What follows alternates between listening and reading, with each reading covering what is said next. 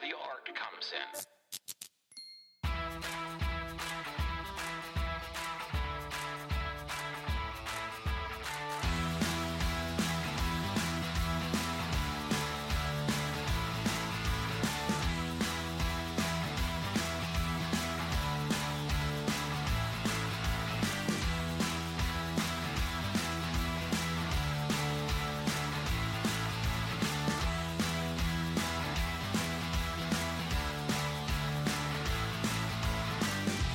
سلام. من سید آمد جعفری هستم و شما داریم به قسمت چهارم پادکست دیالوگ گوش میدین.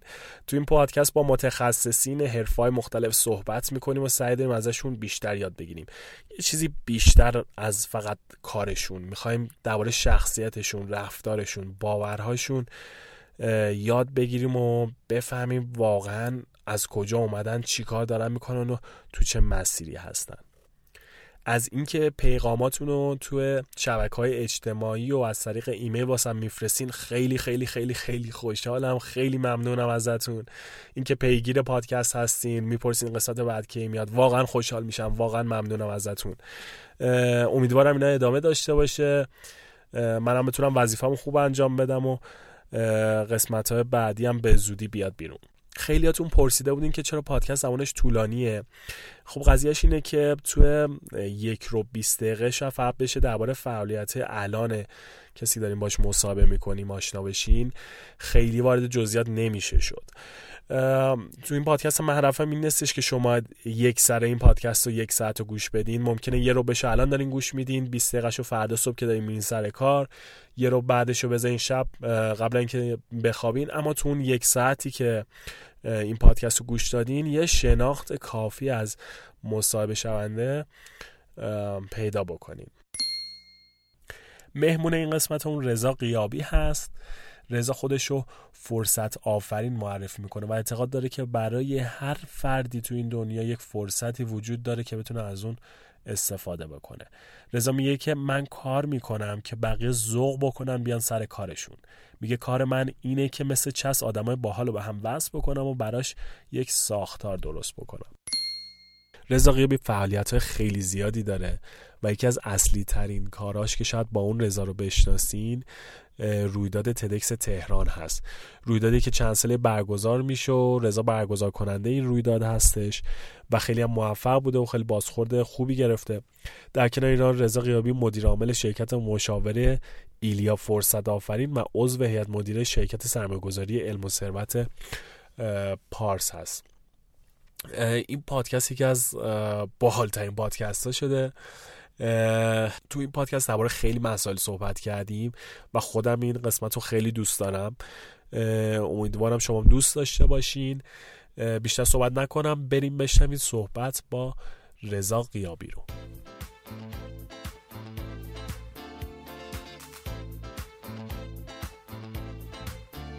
سلام رضا جون. خیلی خوش اومدی به دیالوگ.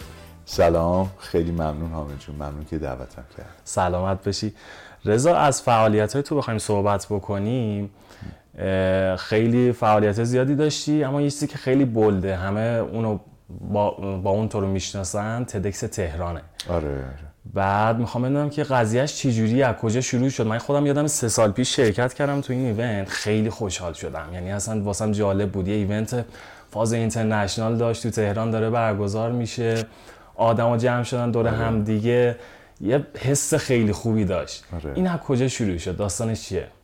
خب تدکس تهران واقعا یه ایونتیه که من هیچ وقت باورم نمی‌شد یه ایونت می‌تونه زندگی آدم رو عوض کنه. ولی خب تدکس تهران واقعا رو من تاثیر خیلی خوبی گذاشت و حسابی منو درگیر خودش کرد. ولی خب شروع کنندش من نبودم. اصلا یک نفر نبوده یه تیم بوده. ولی خب داستانش از اونجایی به من مربوط می‌شد که من از سال 2008 تدو می‌دیدم و وبسایتش تازه اومده بود بالا. چهار تا دونه تتاک داشت روش. یکیشون بود به نام پارادوکس آف چویس که مال بری شوارتز بود یا همون پارادوکس انتخاب.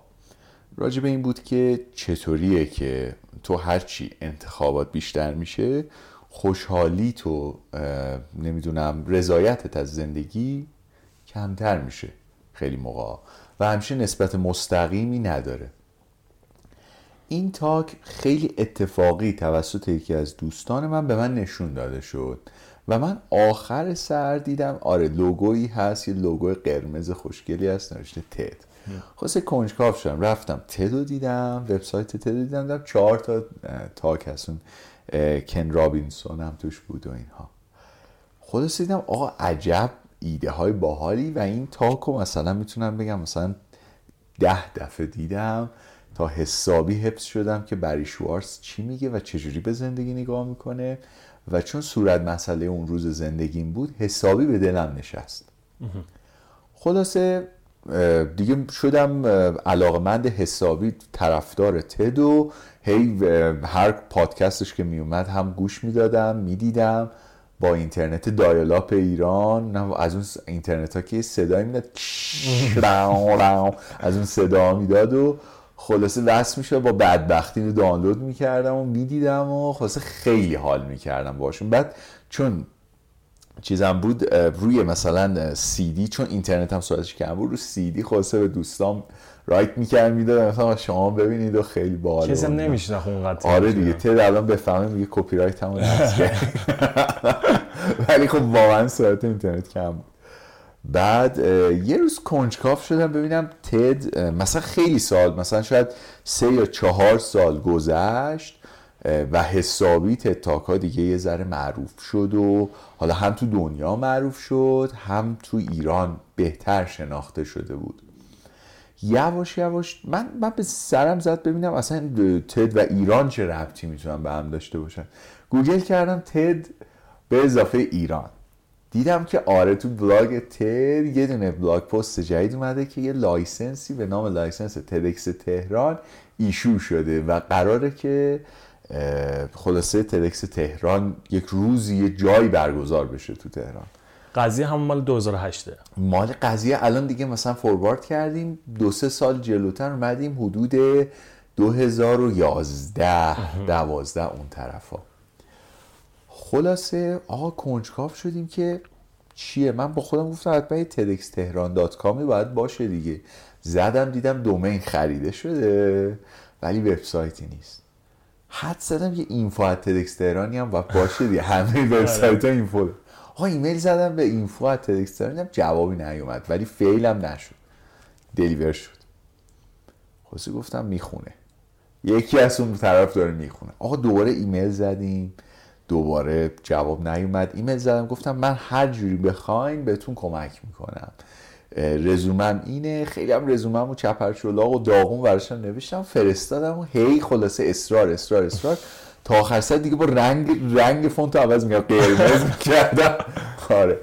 خلاصه بنده خدا سارا محمدی از اون طرف داشت دریافت می‌کرد این ایمیل ها رو. بعدا فهمیدم. و یه روز برام جواب میومد که رضا ما پیغام تو رو گرفتیم. خیلی ایمیل زدم ما مثلا چهار ما مثلا بگم مثلا شاید بیشتر از مثلا 15 تا 20 تا ایمیل زدم. هی اینه. اون موقع خود داشتی چیکار می‌کردی؟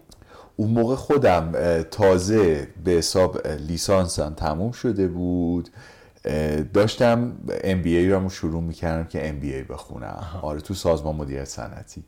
من خیلی ذوق زده و خلاصه خودم اون موقع چیز بودم دیگه کارمند شرکت بازرگانی بودم.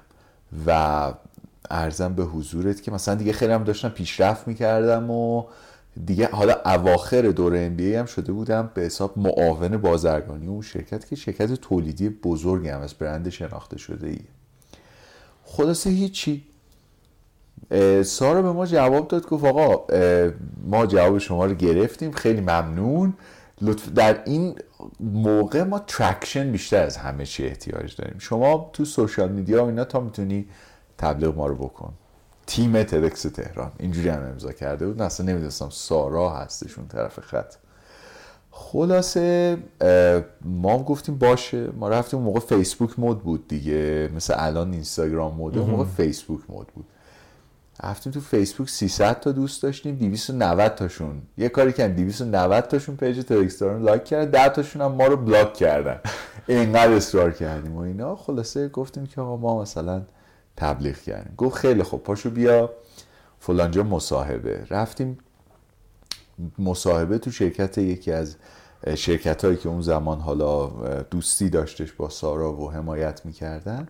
رفتیم اونجا چیز شد مصاحبه انجام شد و مثلا همه ده دقیقه طول می‌کشیم مصاحبهشون. ما مصاحبه 45 دقیقه طول کشید. من همش از سارا میپرسیدم آره چه چطوریه؟ تد چطوریه؟ تدکس چطوری من دوست دارم. کار کنم و اینا دیگه قبول شدیم و رفتیم تو تیم. از 2013 که اولین تدکس ایران همون تدکس تهران 2013 برگزار شد من دربون ایونت بودم.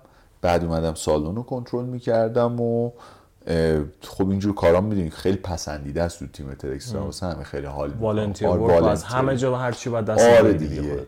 بعد یه جایی هم خودمون رو نشون دادیم رفتیم رو stage و مثلا رو stage هم یه نمکی ریختیم و اینا و خلاصه مثل اینکه بد نبود. بعدش هم که ویدیو در اومد من چون همه TED ها رو دیده بودم گفتم که سارا این ویدیوها خوبه زحمت کشیده شده روش. ولی به من اجازه بده که اینا رو بهتر کنم واقعا. و ایشون هم پذیرفت و ارزم به حضورت که سارا خودشون موقع کو بود یا آقای دیگه به اسم جورجیو ارگنایزر بود. ایشون پذیرفت و من رفتم یه هفته تقریبا خونه این کارگردانمو خوابیدم. تا اینکه این تاکا رو کلا عوض کردیم. چون خب تدو دیده بودم میشناختم اینو خیلی تد لایک ترش کردم.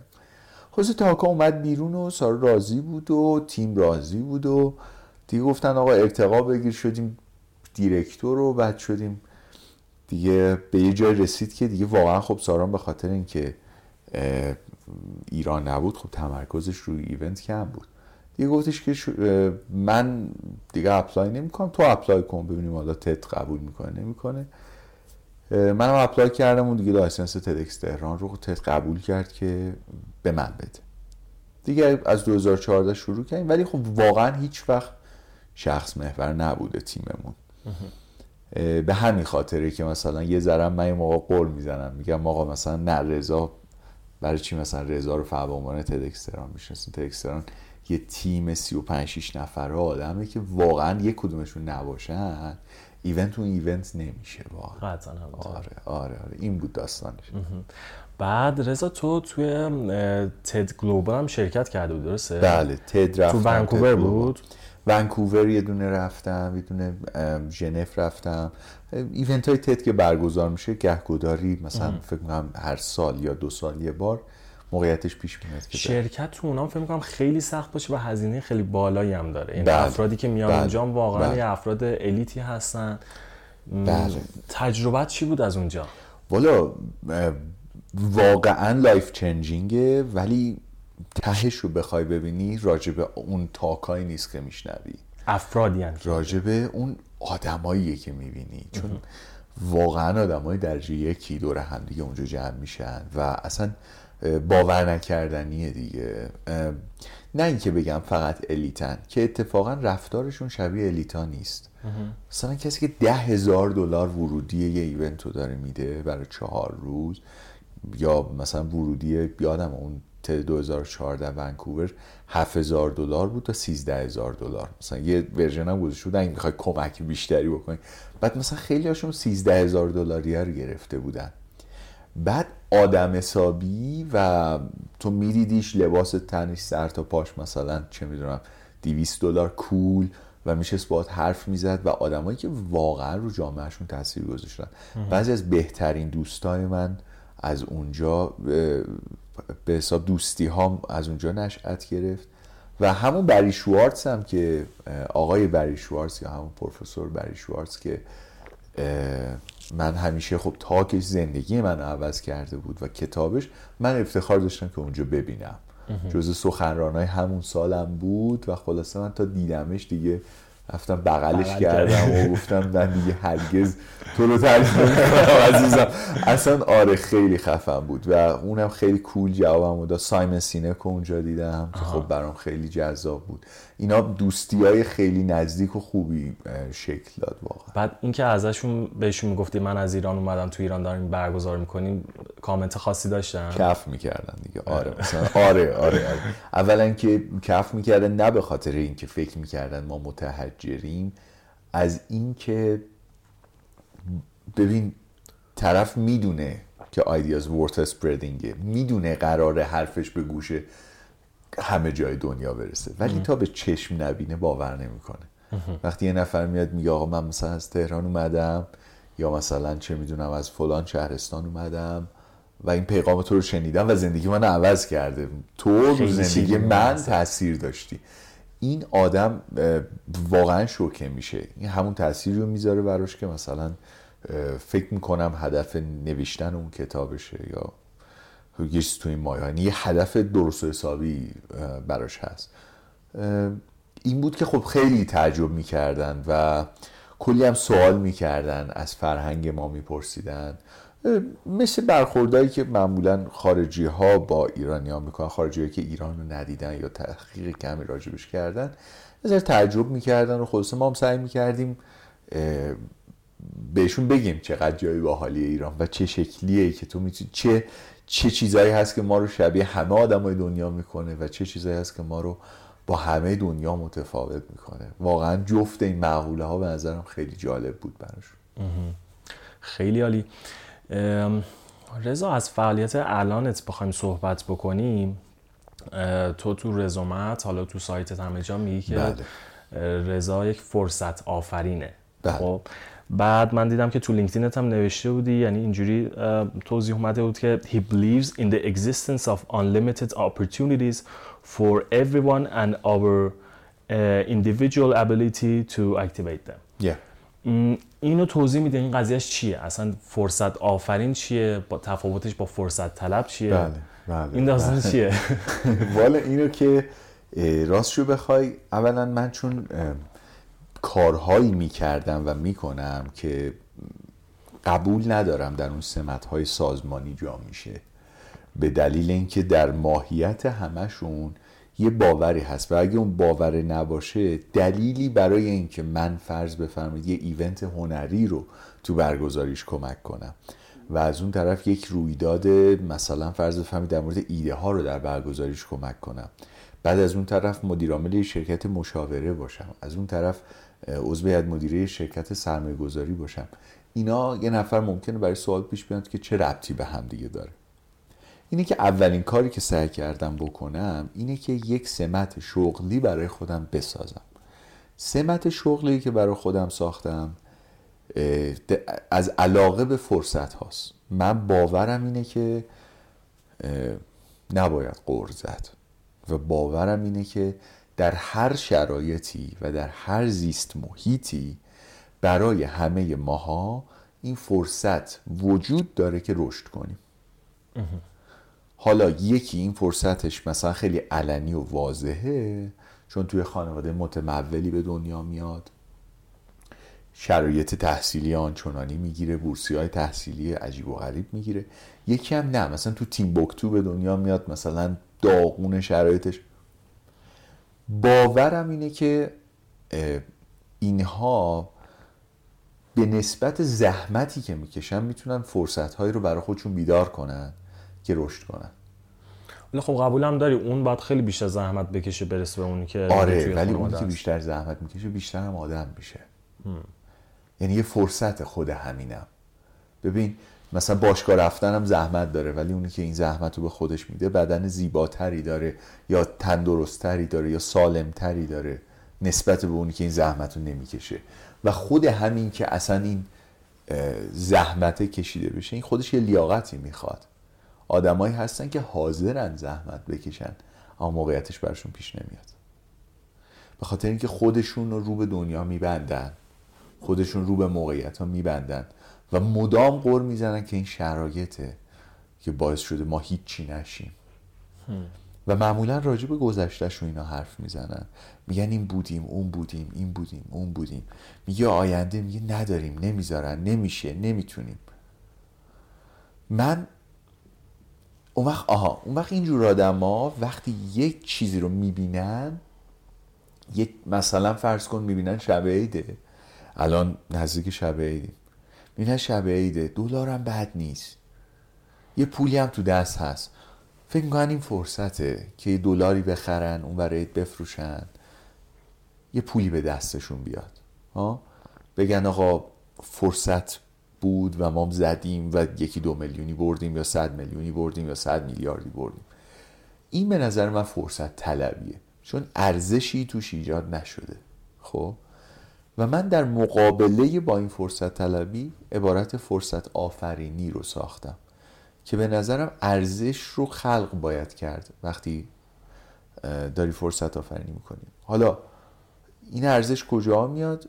با تو تو آدما نهفته است.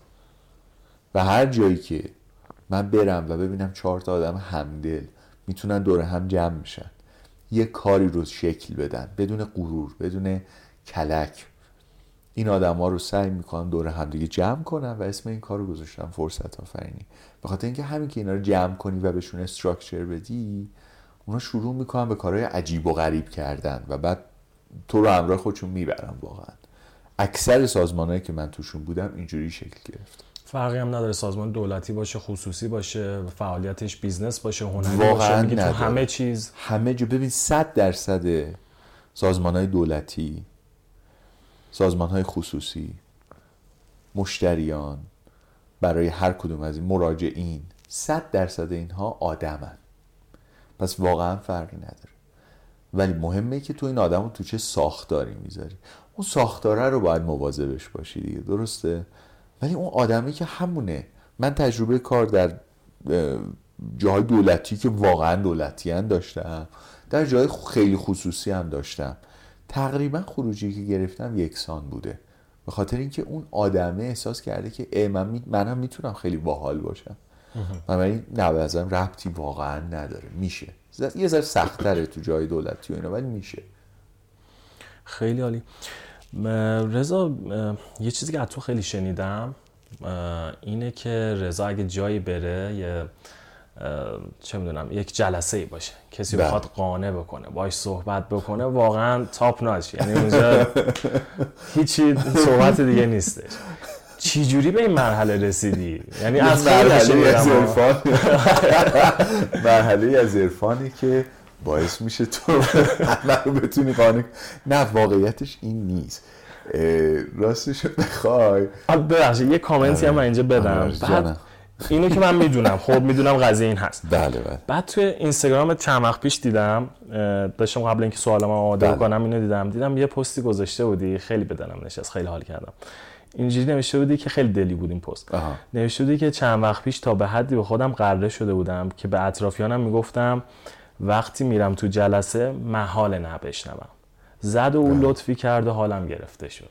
بله بله حالا اول بگو چیجی به مرحله رسیدی مرحله بله بعد اونجا چی شده بود که این پست گذاشتی؟ بله حتما بهت میگم. اولا اینکه اگه می‌خوای توی جلسه بری و نه نشنوی جلسه ای رو برو که خودت بهش باور داری و خلاصه میگن blood, sweat and tears دیگه. با خون و اشک و عرق می‌تونی از اون که میگی دفاع کنی. یعنی اگر اینجوری نری خود تعدیل چک داشته باشی نسبت به اون چیزی که داری میگی. اون طرف مقابلت هم هیچ وقت راضی نمیشه که اون که تو داری میگی رو امتحان کن ثانیا تمام اعتماد سازی از همدلی میاد.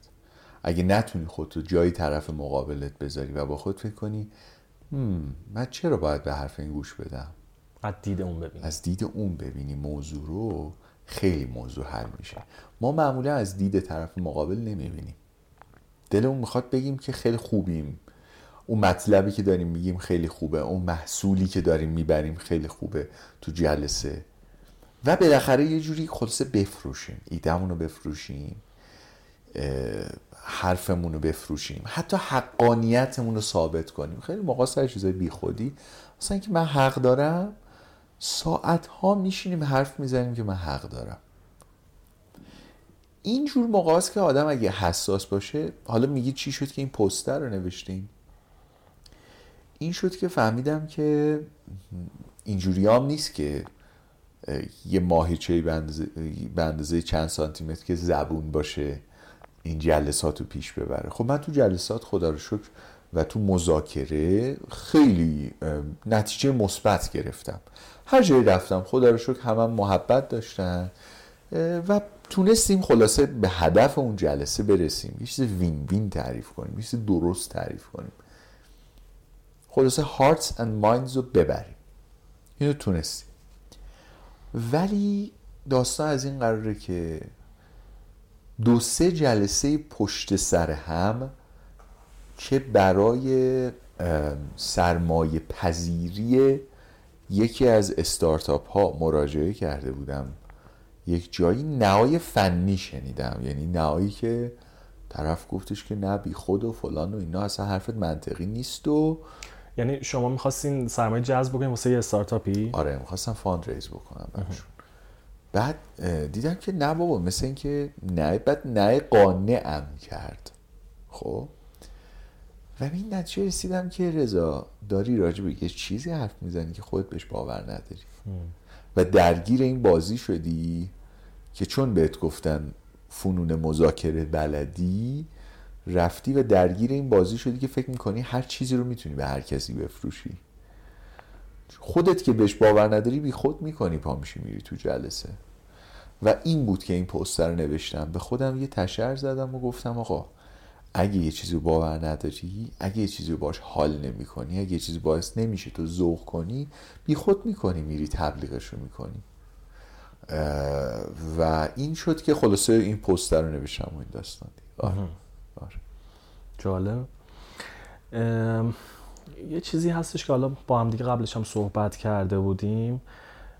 می‌خوام بحث رو یه ذره ببریم اون سمتی. آره. اینه که محیط اطراف ما. چقدر می‌تونه توی تصمیم و فعالیت روزمره ما تاثیر گذار باشه اصلا میشه بگیم که محیط بیرون تقریبا حالا میگی ممکنه یکی شرط زندگیش خانوادهش اینا یه تاثیر بله. داشته باشه. از درون ما این بیشتر شکل می‌گیره. بیرون چقدر این مثلا تاثیر داره؟ اینو یه ذره می‌خوام باز بکنیم اینجا. حتما. ببین من فکر نمی کنم آدمی باشه که بتونه اثبات بکنه این موضوع رو که هیچ تأثیری از محیط بیرونش نمیپذیره. و هیچ تاثیر رو محیط اطرافش نمی‌ذاره. اصلا نداریم. به نظر من یه همچین آدمایی ما نداریم. حالا یه چیزی که راجع من بدونید که من چون یه آدم ایدئالیستی هستم معمولا عبارت های اصلا هیچ وقت هرگز اینا رو از من خیلی میشنوی. که ممکنه از نظر اهل علم به درستی رد بشه این کلمات. مثلا بگن هیچ وقت نگید هیچ وقت. ولی من میگم. به این دلیل که آدمایی مثل منم توی این دنیا لازمن دیگه آدمایی که ابسولوت رو ببینن. و من یه آدمیم که ابسولوت رو می‌بینم. یعنی واقعا ایدئال دارم و ایدئالم اینه که هیچ آدمی نیست که از محیطش تاثیر نپذیره و رو محیطش تاثیر نذاره در این مورد. خب نکته اینه که چقدر تاثیر میپذیریم و چقدر تاثیر می‌گذاریم؟ یه بالانسی باید بین این دوتا برقرار باشه ببین زیست محیط هر کسی یا زیست بوم هر کسی تشکیل شده از چی؟ از اون از اون نحوه که توش بزرگ شده خاطراتی که داره تعاملاتی که با اطرافیانش داره تحصیلی که می‌کنه آدمایی که می‌شناسه کشوری که توش زندگی می‌کنه و غیره که حالا چه می‌دونم شرایط اقتصادی فرهنگی سیاسی رو اینها تاثیر می‌ذاره. چندین عامل مختلف هست. خب طرف می‌تونه انتخاب بکنه اولا تا حدودی که چقدر از این مسائل رو این تاثیر بذاره و مهمتر از همه این زیست بومش رو چطوری خودش طراحی کنه. ببین همه ماها زیست بوم خودمون رو می‌تونیم طراحی کنیم. می‌تونیم انتخاب کنیم. یه چیزی که خداوند فکر می‌کنم به ما داده اینه که گفته خب شماها می‌تونید یه اندازه ای انتخاب کنید. یه اندازه ای رو زندگی خودتون تاثیر داشته باشه. و ما می‌تونیم انتخاب کنیم چه درسی رو می‌خونیم. با کیا میگردیم؟ با کیا حال می‌کنیم؟ کیا رول مدلمونن؟ چه چیزایی رو تو مغزمون میریزیم به عنوان ورودی؟ و چه چیزایی به مردم میگیم به عنوان خروجی؟ خب؟ این دور هم جمع شدن اینا میشه اون زیست بومی که آدم برای خودش می‌سازه. اینه که خب من بله فکر می‌کنم آدم می‌تونه اینو دیزاین بکنه برای خودش و روی جامعهش بتونه جامعه دور و ور خودش بتونه تاثیر مثبتی بذاره به نحوی که ارزش رو بتونه به دیگران منتقل بکنه. شاید این ارزش ها منجر به خلق فرصت می‌شد در دیگران. بعد اینم تو یک سازمان هم ست می‌کنه دیگه. حتما. مثلا رهبر یک تیم چجور می‌تونه یک فضا رو واسه تیمش آماده بکنه؟ فضای مناسب باشه که به اون افراد تو اون تیم به حد اکثر توانشون برسن. اونجا باید بله. چی کار بکنه اون رهبر؟ بله بله. درسته. ببین یه سازمان چیه؟ یه سازمان یه مجموعه از افرادن که دور هم جمع شدن. و یه استراکچری برای روابطشون تعریف کردن و به اون تعهد کردن حالا بعضی از سازمان ها هستن که علاوه بر این استراکچر دور یه باوری شکلی گرفتن. ما در ایران خیلی استعداد اینو داریم که سازمان هایی که حول یک باور شکل گرفتن رو بسازیم. چون ما مردمی هستیم که بر اساس ارزش ها زندگی می‌کنیم. تو شرق دنیا اصولا ارزش ها خیلی پررنگ تره بیشتر از مادیاته. آره مثلا ارزش رو ما می‌فهمیم. ببین مثلا می‌فهمیم مهمه وقتی یکی بزرگتره جلو پاش پاشیم. خب؟ یا مثلا چی می‌دونم به اسم کوچیک لزوما همون دفعه اولی که می‌بینیم صداش نکنیم. درسته؟ ممکنه این تو اون طرف دنیا یه شکل دیگه ای باشه. حالا کار ندارم کدوم درسته کدوم غلطه. ولی این ارزش تو فرهنگ ما بوده. مثلا ایثار تو فرهنگ ما هست خب؟ و جدی هم فرهنگ بزرگیه. آقا شما بفرمایید نه من نمی‌خوام حالا شما اینو داشته باش. و همین ایثاره بوده که واقعا خیلی تو بزنگاه های تاریخی به دادمون رسیده. خب؟ حالا ما اومدیم جامعه ای رو تشکیل دادیم و سازمان هایی رو تشکیل دادیم که توش می‌خوایم روابط اداری داشته باشیم. اما از ویژگی های ایرانیمون قافل میشیم گاهی اوقات. یکی از این ویژگی ها اینه که اینا رو می‌تونیم حول یه ارزشی بسازیم این سازمان ها رو.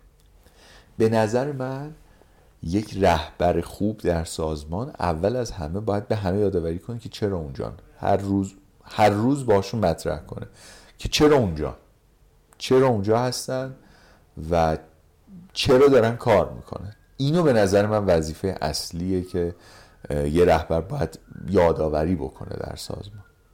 و بعد دوباره یادآوری کنه که چه تأثیری در اون هدفه داشتن. درسته. رضا حالا اگه درباره تاثیرگذاری رو افراد بخوایم صحبت بکنیم خب همین الان به شنونده های برنامه بخوای چند تا تیپ بدی؟ بگی آقا یک دو سه. این ستا رو انجام بدین تمرین بکنین. بله. تو زندگی شخصیتون توی کارتون می‌تونین تاثیرگذار باشین رو افراد. چه تیپایی میدی؟ خب به لایه های مختلف روابط فرق داره ولی گیریم که روابط تازه داره شکل می‌گیره. اون آدم داره تازه با دیگران روابط می‌سازه. یکی اینکه بدونی چطوری خودتو معرفی کنی. خیلی مهمه که آدم خودشو چطوری معرفی می‌کنه. یعنی اون first impression منظورت بله. مهمه که یه نفر می‌بینی. دیدی بعضیا به یه ویژگیشون بستن. مثلا میگن که فلانی اونی که مزراتی داره. اصلا یارو اصلا اسمش مهم نیست. مهمی که مزراتی داره feature شه. حالا بعضی دکترن می‌دونی؟ یعنی مثلا میبینیش میگه بنده آقای دکتر فلانی هستم یا خانم دکتر فلانی هستم. به تحصیلش خیلی مینازه و اون feature براش معرف شخصیتش خب میگه این خوبه اینجوری باشه؟ نه ابدا. مثلا ملت خودشونو با سمتشون معرفی میکن بهشون میگی خب شو خودتو معرفی کن. میگه من مهندس صنایع هستم. کارش... نه میگه که من چی؟ بذار برات خنده دارشو بگم. کارشناس ارشد صنایع هستم. تو که کارشناس ارشد صنایع نمی‌تونی باشی. تو یه آدمی. تو خودتو باید با باورات ارزشات شخصیت های شخصیتی که داری و ویژگی های شخصیتیت معرفی بکنی. چطوری میگی من چه می‌دونم کارشناس ارشد صنایع هستم؟ این روش معرفی نیست. پس بنابراین باید از این سمت هامون بگذریم نگیم مدیر عامل فلانم نمی‌دونم عضو فلانم نمی‌دونم اینم اونم. چون اینا وا... چیزایی که خارج از شخصیت شماست و می‌تونه از شما گرفته بشه هیچ وقت زیاد نباید روش حساب کنه خب تو عمل چه جوری میشه؟ الان من رفتم یه جا مثلا یک networking event. خب بله. مثلا TEDx ه. بله بله بله. اونجا داریم همدیگر مثلا معرفی کنیم من چجوری الان مثلا معرفی یه چیزی هست بهش میگن 1 minute pitch مثلا یا 30 second pitch که تو اینو تمرین می‌کنی برای خودت. من چطوری خودم رو معرفی می‌کنم؟ همون جوری که همه جا معرفی می‌کنم. میگم من کار می‌کنم که بقیه ذوق کنن بیان سر کارشون. کار من اینه که مثل چسب آدمای باحال به هم دیگه وصل کنم واسه هم براش structure حرفه‌ای میشه اینو مثلا اینو آورد همچین جملاتی مثلا آره، درست کرد؟ آره آره آره آره. من اومدم حال بقیه رو خوب بکنم مثلا. آره این توصیف توه. ما ببینم حرفه ای چیه؟ حرفه ای اینه که مثلا رو business card مون چاپ کنیم. خب چاپ می‌کنیم connector. چه می‌دونم عبارت خودمون رو می‌سازیم. ما باید متفاوت باشیم. تا کی می‌خوایم بنویسیم سی ای او سی او او شما لینکدین رو نگاه بکنید. لینکدین ایران همه co-founder نصف ایران شغلشون CEO من کی برای کار می‌کنه. همه برای خودشون کار می‌کنن. و میگی سازمان چند نفره؟ یه نفر. خب این, این که نشد که فدات شم CEO که. خودتو معرفی کن. تو کی هستی؟ مردم دنبال اینا ببینن تو کی هستی. من اگه خودم معرفی کنم بگم که من فرصت آفرینم. کار می‌کنم برای اینکه بقیه ذوق کنم بیان سر کاراشون. و هر کمک از دستم برمیاد می‌کنم تازه مردم بهم توجه می‌کنم بعد میگم حالا در ذهن تو این سازمان سمتم اینه تو اینجا سمتم اینه تو اونجا هم سمتم اونه. اونا چیزای بعدیه. فلانجا رفتم مثلا دارم دکترا می‌خونم اینجا فلان کردم. این چی میگم؟ اونا مهم نیست. وجود آدمیزاد خیلی مهمتره تا سمتاش. Mm-hmm.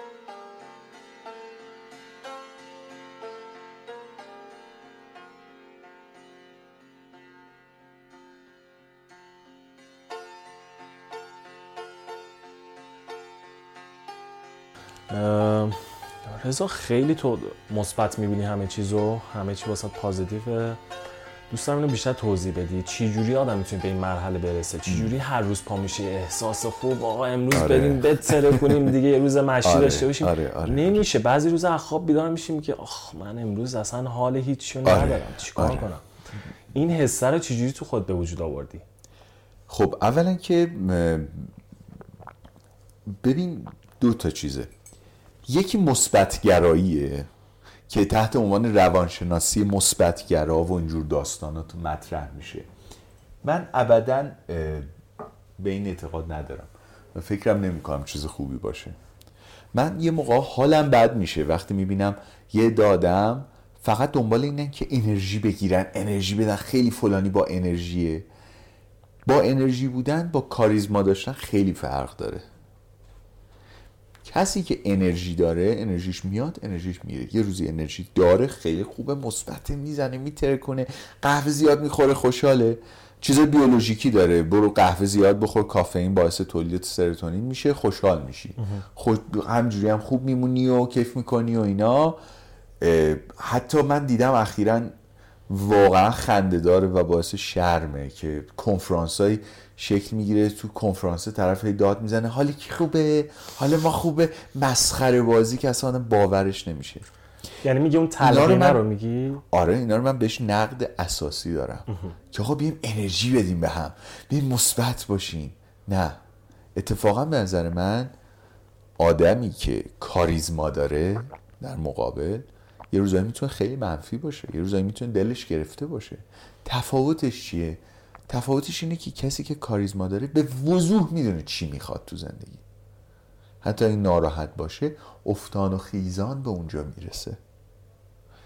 ولی آدمی که انرژی داره خیلی راحت می‌تونه حالشو بگیری.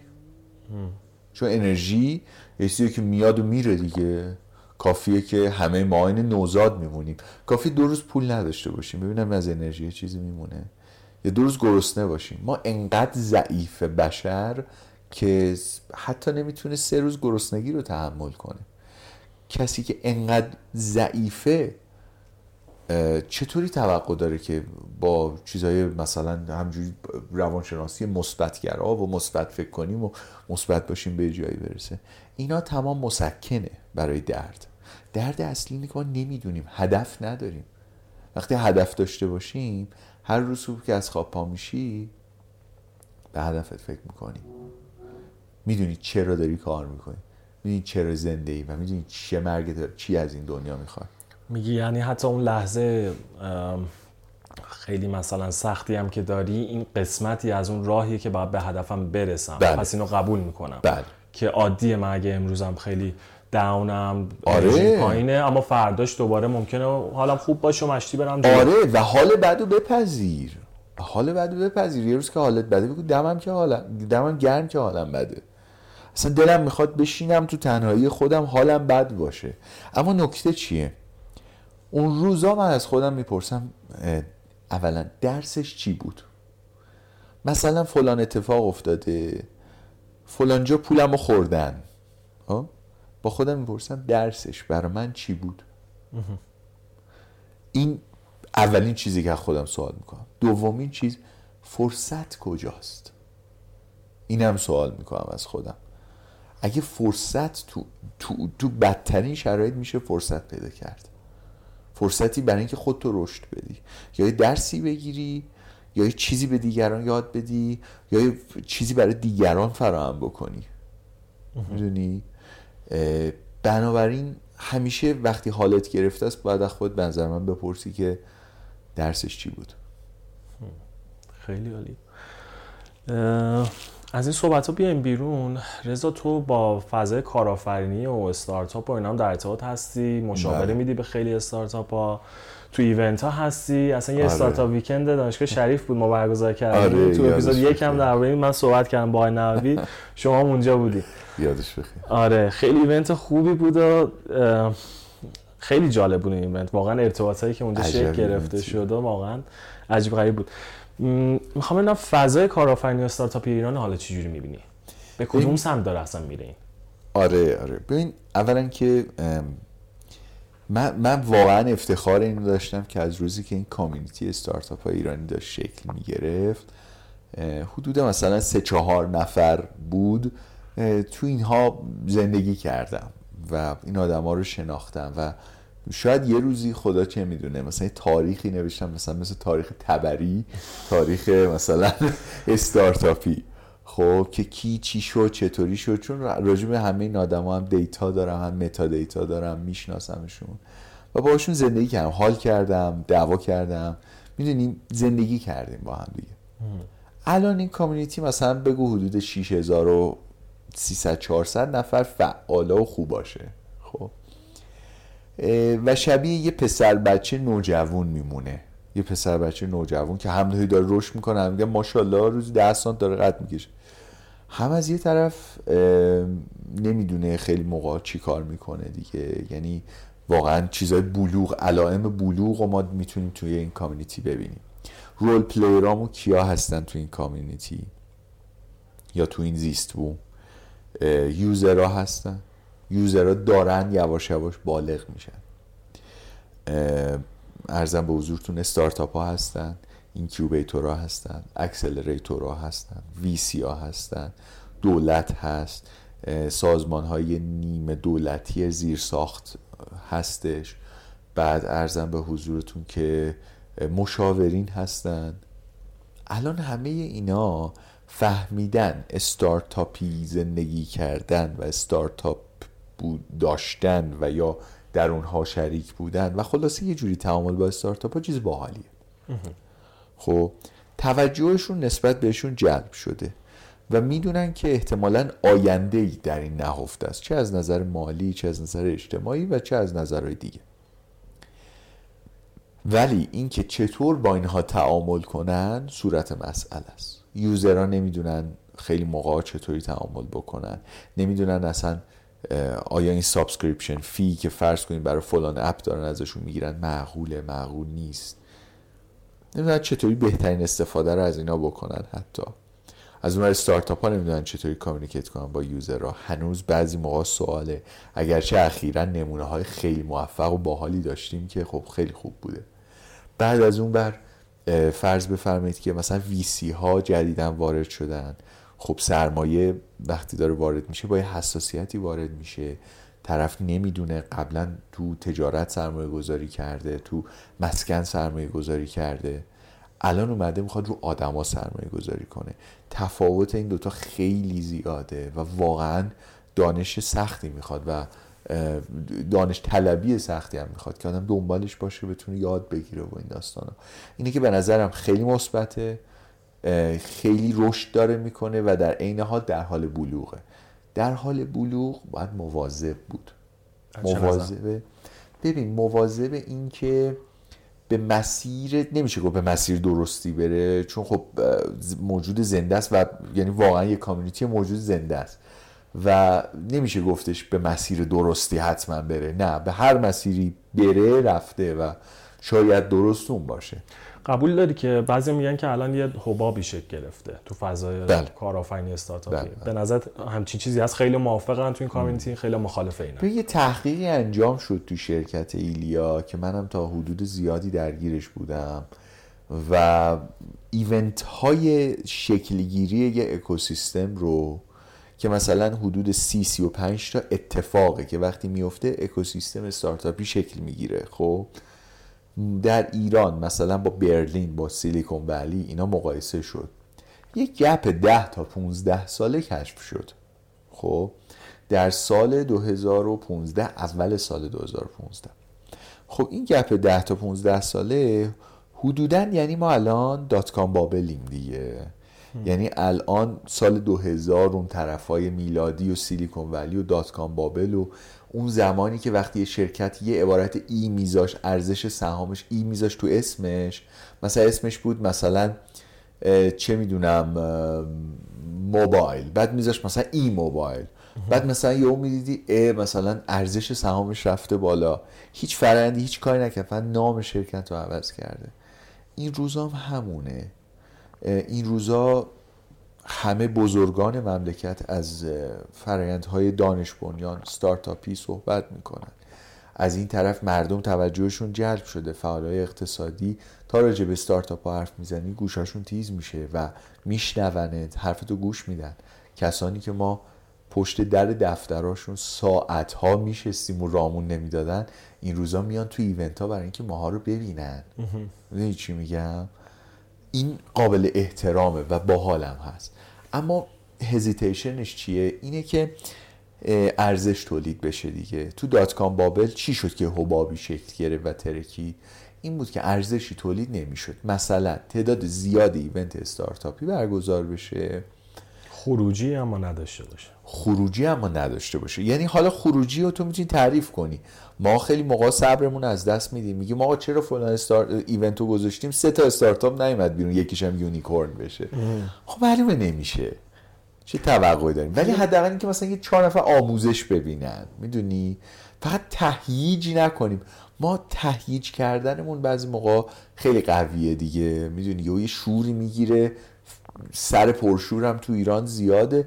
یهو می‌زنه و خلاصه حسابی همه درگیر هیجان زده میشن راجع به استارتاپ ها بعد خودمون بپرسیم چه ارزشی تولید می‌کنیم. واقعا تو هر قدمی که هستش. این از نگاه فکر کنم سرمایه گذارام هستش. یعنی خیلی بله. فکر می‌کنن که الان من گذاشتم این پول تو استارتاپ 6 ماه بعد بعد به من خروجی به دو برابر پولم الان کشیده باشم بیرون بله. و واقعا یه دیدگاه اشتباهیه. با رعایت احترام برای سرمایه گذارامون که آدمای کارگشته و خفن و درست حسابی هستن واقعا حوزه استارتاپ ها صبر زیادتری می‌خواد.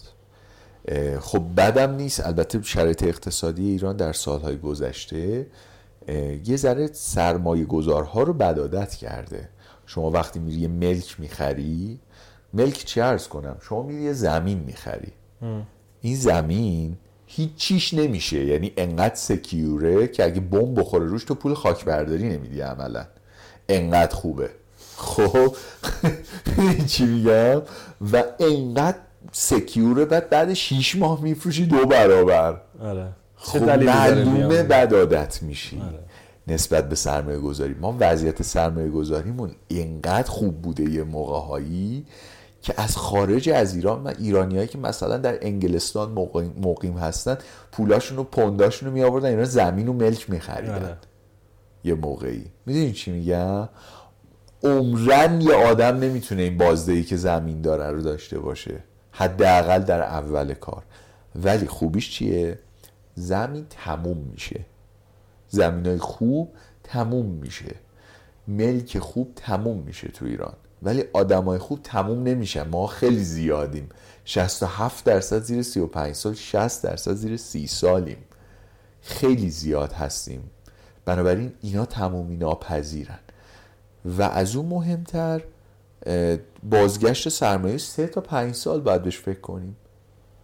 بعدم یه بلند مدت تریه یه ذره باید توقعاتمون رو خلاصه کنترل بکنیم. درسته که خیلی مثبت خیلی باله ولی خب واقعا بازدهی زمین و بازدهی نمی‌دونم دلار و طلا و اینا رو نداره. ولی باید قبولم بکنیم واسه یه فرد عادی که واقعا شاید اونقدر سرمایه نداره بخواد سرمایه گذاری بکنه به استارتاپ ها الان واقعا ریسکش بالاست تو این شرایط. بله. ولی از اون ورم می‌بینیم خیلی از حالا ما تو کارمون تو تکراسا می‌بینیم که خیلی با ما ارتباط برقرار می‌کنن. طرف ایرانی خارج کشور بوده خیلی موفق تو شرکت آره. بزرگ بوده یه استارتاپی داشته. پولش از اونجا در آورده. دیگه الان مسئله مالی واسش مهم نیست. می‌دونی؟ که بخواد. میاد اینجا روی استارتاپ ها سرمایه گذاری می‌کنه فقط به خاطر اون ارزش آفرینیه که کمکی بله. کرده باشه. بله. که همون قضیه که خود گفتی این ارزش هایی که اینجا واسهشون مهمه. درسته. هم ایرانیانی که خارج از ایران هستن هم ایرانیانی که داخل ایرانن و یه همچین فعالیت هایی می‌کنن هم قابل احترامه هم در دراز مدت فوق العاده به نفعشونه. اگر بتونن البته پورتفولیوشون رو درست منیج کنن دیگه.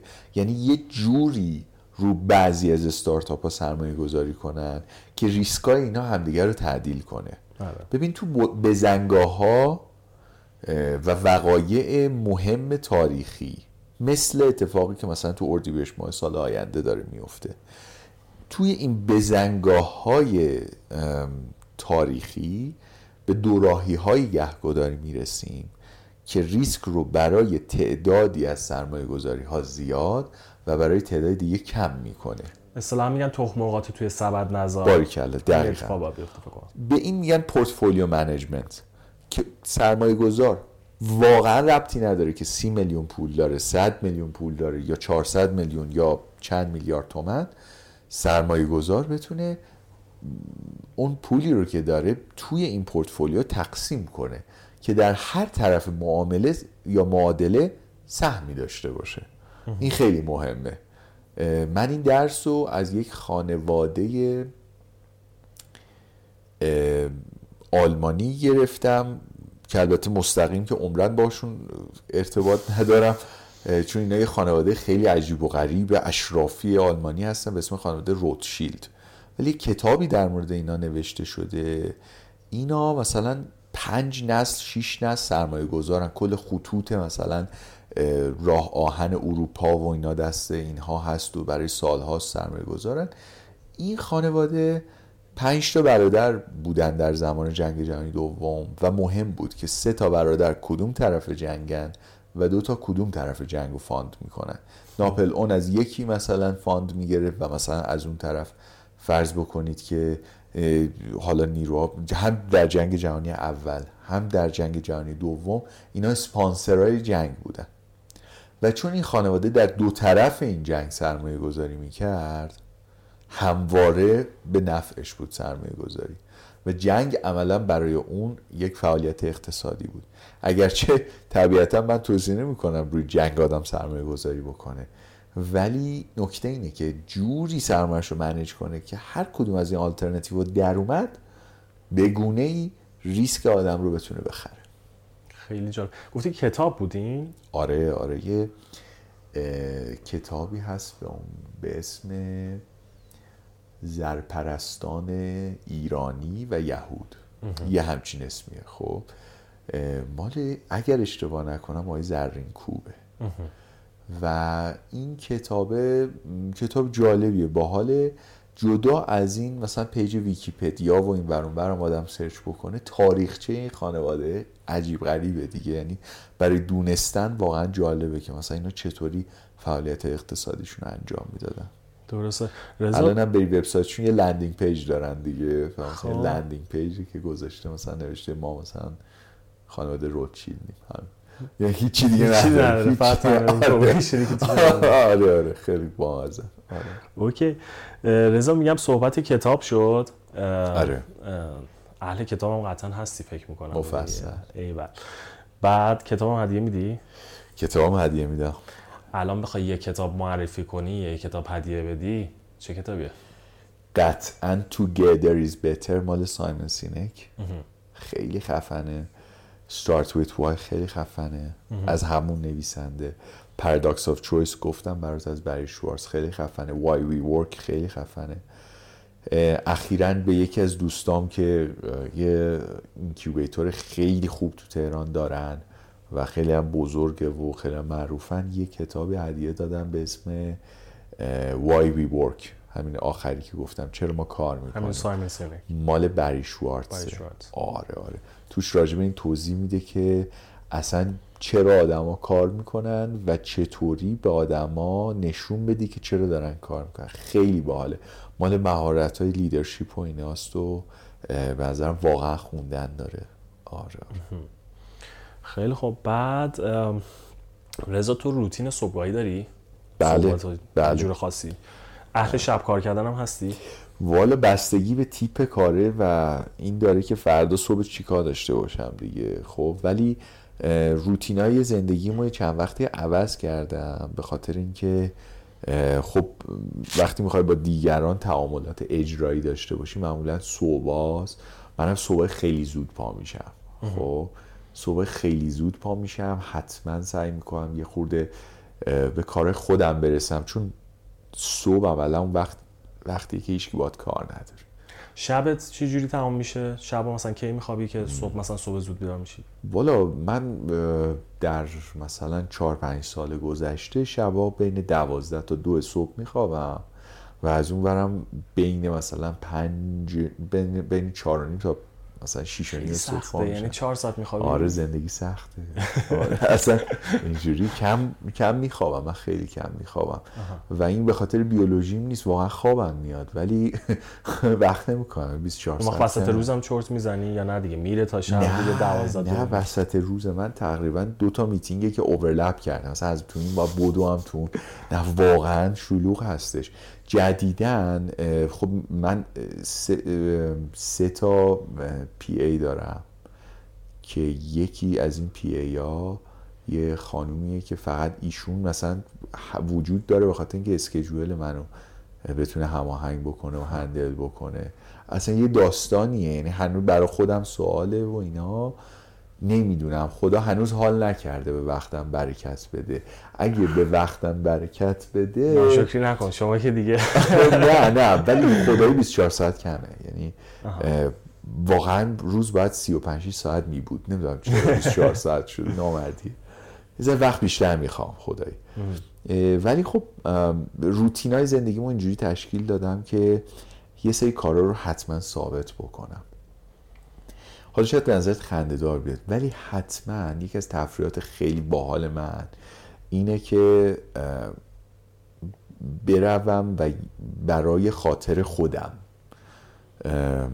یک حالا معمولا قهوه است چون من خیلی قهوه دوست دارم و چای و اینا نمی‌خورم یک قهوه سفارش بدم بشینم و توی کافه باحال و آدمای اطرافم رو ببینم و توی دفترم زندگی اون آدما رو توصیف کنم. مثلا یه روز تو هفتت اینجوریه آخر هفتت اینجوریه. آره آخر هفته الان صبح داشتی اومدی اینجا لیوان قهوه دستت بود. نکنی آره. آره خب نه یه کافه دم خونهمون هست که خیلی هم به ما محبت دارن. دیگه صبح همیشه آماده می‌کنه چون که می‌دونه که من تقریبا آره آره پای ثابتش هستم و خلاصه از بام دادن تا شامگاه ها خلاصه با ایشون کار داریم. ولی خب میگم کافه های خوب رو خیلی خوب می‌شناسم و با کافه حال می‌کنم و دو تا کافه هم را انداختیم با تیممون این یه چیزی باید بدونی اینه که من خب. من یه سری چیزایی جز کارم نیست ولی باشون حال می‌کنم مثل موسیقی که خب از مثلا 5 6 سالگی من نوازنده سنتورم و اصلا یه زندگی موازی این بود که مثلا من موزیسی هم بشم الانم با خانومم یه آموزشگاه موسیقی شریکیم و کار می‌کنیم و از این بازی ها. بعد یه چیز دیگه اینه که من عاشق کافه و فرهنگ کافه و این داستان ها به خاطر اینکه رو تعاملات انسانی خیلی سواره. و تو این شانس اونجا داری که آدمای خیلی باحال زیادی ببینی. به خصوص تو ایران که اصلا کافه ها دیگه جورایی هاب شده برای آدم های کول که دور هم دیگه جمع بشن و اینا. و به همین خاطر هم جدی دوستا پروژه ای برداشتیم. یه شراکتی رو داشتیم توی کافه ای و دو تا کافه موفق تهران که الان که از بزرگترین کافه های تهران یکی از اوناست. ساختیم و مثلا در 20 روز 25 روز مثلا دیزاین کردیم ساختیم منو تشکیل دادیم. فواز اینکه ببینم چه جوریه دیگه. خب بازخوردش چطور بود؟ خیلی حال داد.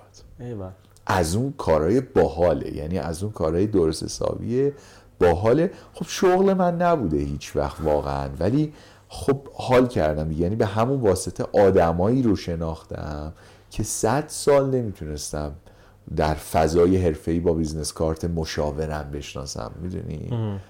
و اونا واقعا ارزش داره دوست داری اینجا معرفی بکنی کجاست؟ اگه کسی دوست داشت سر بزنه. آره صد درصد. خب سام کافه یکی از کافه هایی که من واقعا باش حال می‌کنم به خاطر شخص مدیرش چون ماینستش ماینستیه که دقیقا من واقعا دوست دارم. یعنی به نظرم خیلی مورد احترام این آدم.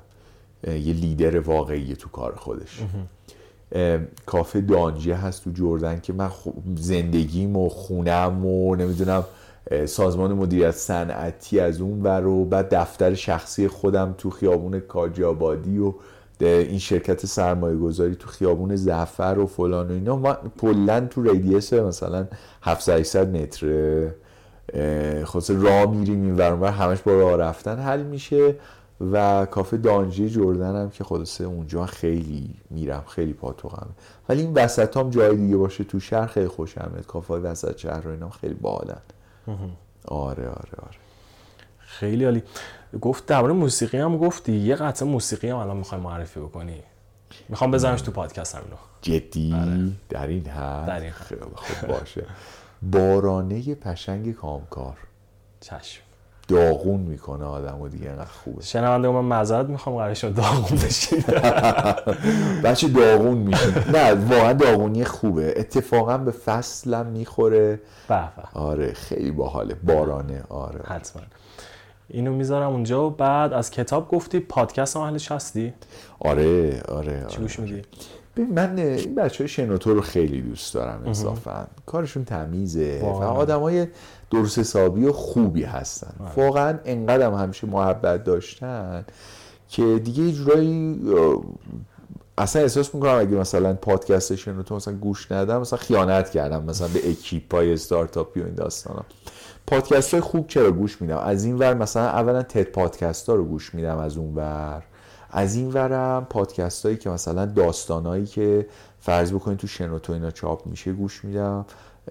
خب پادکست شمارم که دیگه سلامت بشین جزء این حرکت های اخیره که خیلی خفنه و واقعا هم حال کردم امروز. داریم توش گپ می‌زنیم مرسی. خیلی خوشحالم آره، که اینجا آره. رضا کلمه موفقیت رو میشنوی؟ آره. خب. اولین چیز یا اولین کسی که به ذهنت میاد چیه؟ کیه؟ جان وودن. خب. یه آقای جان وودن آدم خفنیه. این آدم مربی موفقی بوده و کوچ جان وودن مثلا خیلی معروفه یارو مثلا. این آقا ایدهش اینه که موفقیت یعنی این که تو بهترین خودت باشی. و ایشون تعریف موفقیت رو در من ساخته دیگه خب. و حال جالب بدونی 13 سال مثلا مربی تیم بسکتبال بوده. هیچ وقت بچه‌هاش نباختن که هیچی عین 13 سال پشت سر هم قهرمان شدن. رکورد دنیا هستش که 13 سال پشت سر هم یه تیمی قهرمان بشه.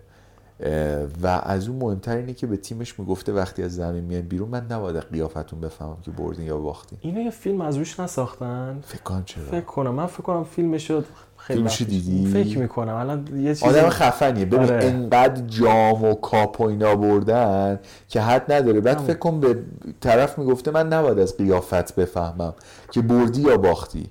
یعنی جفتش انجام وظیفه کردی دیگه. دمت کرد آیا. تمام توان تو گذاشتی یا نه؟ این واقعا به من یه جاهای بد شکست خوردم.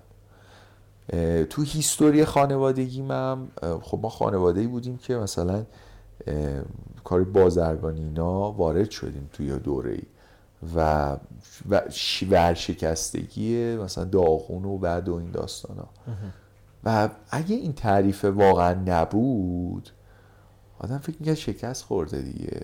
تموم شد. ولی سوال اینه که آیا تو تمام وجود تو گذاشتی؟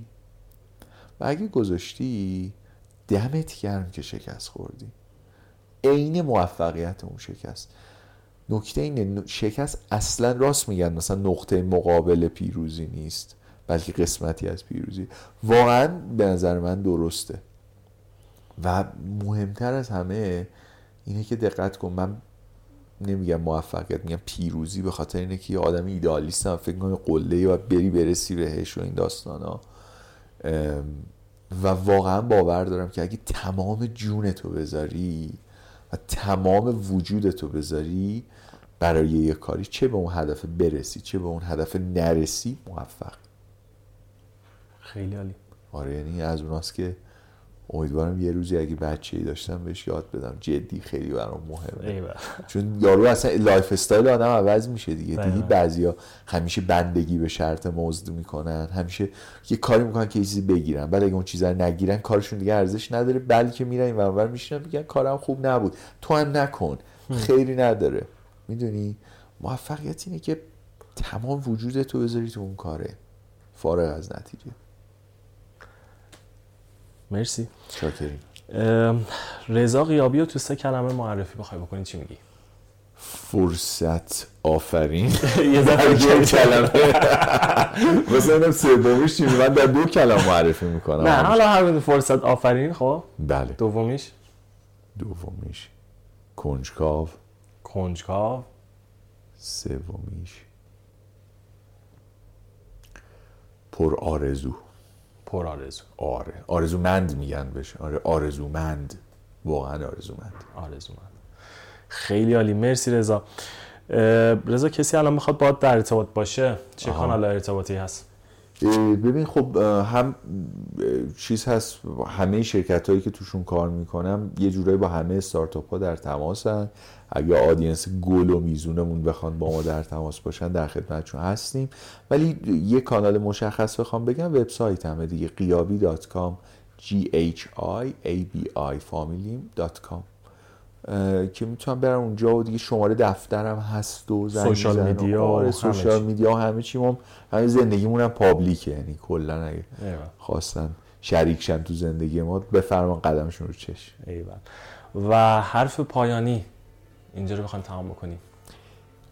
آدم به نظرم باید شبیه این لامبورگینی ها باشه که شیشه جلوشون دیدی خیلی گنده است و شیشه عقبشون خیلی کوچیکه. زیاد نباید به پشت سرت نگاه کنی. همش باید نگاه کنی به جلو. من از محمد مجیدی یکی از دوستای خیلی عزیزم که architect خیلی خفن و امسالم سخنرانمون بود یاد گرفتم. باید جلو رو نگاه کنی. خودتو با گذشتت معرفی نکن که چه کردم. اون مال اون پیرپاتالاست که تموم شدن و رفتن. تو اگه جوونی تو هر سنی خودتو با آرزوهات معرفی کن. به نظرم خیلی بهتر مرسی رضا. ممنون. خیلی صحبت قشنگ بود. من شخصا واقعا لذت بردم. باعث افتخارم بود. خیلی عالی بود. ممنون. مرسی. دوست دارم خیلی حرفای دیگه هم می‌تونیم بزنیم. شاید یه اپیزود دیگه گذاشتیم یه قسمت دیگه دیالوگ با من که. پایم با کمال دیالوگ انقدر محیطش خوب و صمیمیه و آدینس خفن و گلی داره. من این چند وقته انقدر شنیدم از دیالوگ و اینکه این پادکست چه تاثیرایی داره رو ملت می‌ذاره. واقعا با کمال میل افتخار می‌کنم که در خدمتتون باشم و هر کی هم صدا میشنوه بدونه که خیلی آدم باحالیه به خاطر اینکه این پادکست رو داره گوش میده و خیلی آدم باحالیه که داره فعالیت می‌کنه تو حوزه استارتاپی و خیلی آدم باحالیه که این همه داره مملکت رو زنده نگه میداره. دمش گرم. مرسی. صحبت دیگه نیستش. فعلا خداحافظ. خداحافظ باعث افتخار بود. خداحافظ.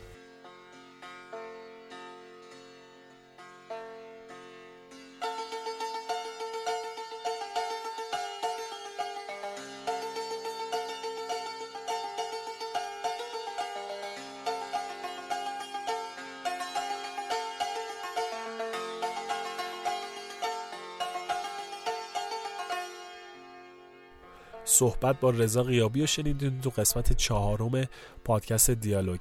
خیلی ممنونم از اینکه وقت گذاشتین این پادکست رو شنیدین. حتما این نظرات و پیشنهاداتتون رو بفرستین بازم ادامه داشته باشه این ایمیل من هست contact at hamedjafari.com توی توییتر می‌تونی من رو دنبال کنین. آیدی من هست at hamedjf. تا اپیزود بعدی خدا نگهدار.